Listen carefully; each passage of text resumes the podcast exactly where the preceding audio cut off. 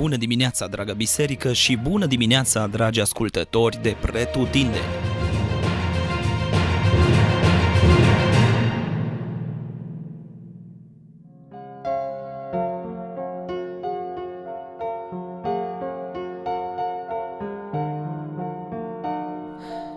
Genesa, capitolul douăzeci și unu. Un capitol al încurajărilor. Domnul și-a adus aminte de cele ce spusese Sarei, sau mai aproape de original, Domnul a avut grijă de Sara sau a vizitat-o, a cercetat-o în sensul de intervenție divină, făcând-o să poată avea copii. Și da, o primă încurajare pentru astăzi este că dacă Dumnezeu a promis ceva, lucrul acela se va întâmpla, chiar dacă Dumnezeu trebuie să intervină supranatural și să transforme imposibilul în posibil. Nu te uita la ceea ce se vede, la Dumnezeu toate lucrurile sunt posibile, chiar și cele imposibile în ochii noștri. Dacă El a zis, se face. Apoi, o a doua încurajare o găsim în versetul doi.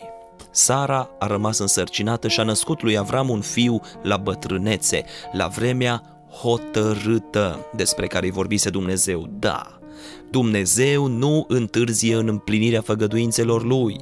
Termenul hotărât de El se aplică și se duce la îndeplinire. Nu te teme!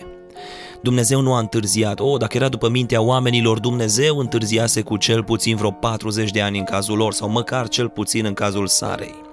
Dar lucrurile nu stau așa în economia lui Dumnezeu. El are o vreme hotărâtă, o vreme perfectă, stabilită mai dinainte pentru împlinirea promisiunii sale, și fiecare promisiune a lui se împlinește exact la timp. Nu te îngrijora dacă timpul lui nu e și timpul tău. Ai încredere că El știe ce face și face bine. Apoi, Dumnezeu mi-a dat un motiv să râd, spune Sara, și oricine va auzi despre ce s-a întâmplat se va bucura împreună cu mine, așa cum găsim scris în versetul șase, citesc în traducerea actualizată fiind mai aproape de original. Afirmația nu se referă la a fi făcută de râs în sensul de batjocură, ci la a râde de bucurie și a fi un motiv de bucurie pentru alții. Și dacă în urmă cu un an Sara râdea din necredință, iată-o acum celebrând și râzând ca semn al împlinirii și al răsplătirii unei așteptări îndelungate. Nu te îngrijora. Dacă acum treci prin întristare în așteptarea promisiunii lui Dumnezeu, El va aduce ziua când așteptarea îți va fi răsplătită. Vei celebra, vei râde de bucurie la vederea împlinirii cuvintelor Lui pentru tine. Și nu, nu uităm nici pe Agar. Și uite culmea că totul pornește tot de la un râs. Însă aici cu sensul de a lua de râdere. Ismael râde bătându-și joc de Isaac, iar Sara, într-un exces de gelozie, îi alungă și pe Agar și pe Ismael. Interesant că Dumnezeu aprobă cererea Sarei, deși avea în vedere binecuvântare și pentru Ismael.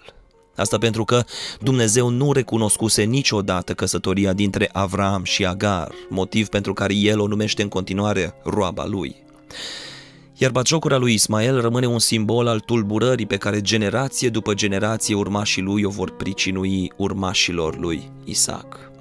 Totuși Dumnezeu nu este nedrept, El știe că Agar a fost o victimă. Și aici încurajarea. Poate că ai fost atras sau atrasă în conjuncturi neplăcute, în afara voii lui Dumnezeu, fără voia ta, sau în situații pe care nu le-ai putut controla. Poate că ești respins sau respinsă acum de oameni. Dumnezeu te iubește, te vede și îi pasă de tine. Faptul că Dumnezeu se revelează unei femei și mai mult unei roabe și mai mult unei egiptence este un lucru pe care nu îl putem trece cu vederea. Adică Agar este singura femeie din Vechiul Testament căreia Dumnezeu îi se revelează personal și direct. Iar asta spune mult despre felul de gândire a lui Dumnezeu. El nu tratează lucrurile la pachet, El nu judecă după aparențe și, deși dezaprobă ceea ce s-a întâmplat, El poartă de grijă persoanei și se îngrijește de vindecarea și de restaurarea ei. Dumnezeu a fost cu copilul sau l-a supravegheat și le-a purtat de grijă. Nu te îngrijora. Orice ar spune oamenii, în ochii lui Dumnezeu tu ai valoare, iar El te are în vedere.